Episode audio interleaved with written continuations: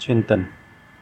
मतलब मन ही मन में कुछ सोचना, किसी एक टॉपिक के ऊपर बात करना, खुद से ये भी मेरी खुद की ही बातें हैं रैंडम बातें, कुछ भी। जैसे मैं सुबह निकला, कुछ भी हुआ, पूरे दिन में कुछ भी, या कुछ ऐसी चीज़ जिसके ऊपर मेरे को सोचने पे मजबूर हो गया कि हाँ सोचना पड़ रहा है। ये सब वही है। ये ना मैं किसी के लिए डाल रहा हूँ कि हाँ कोई देखे, सुने और बताए कि हाँ भी ये है। पर हाँ जो मेरे मन में होगा, वो आएगा।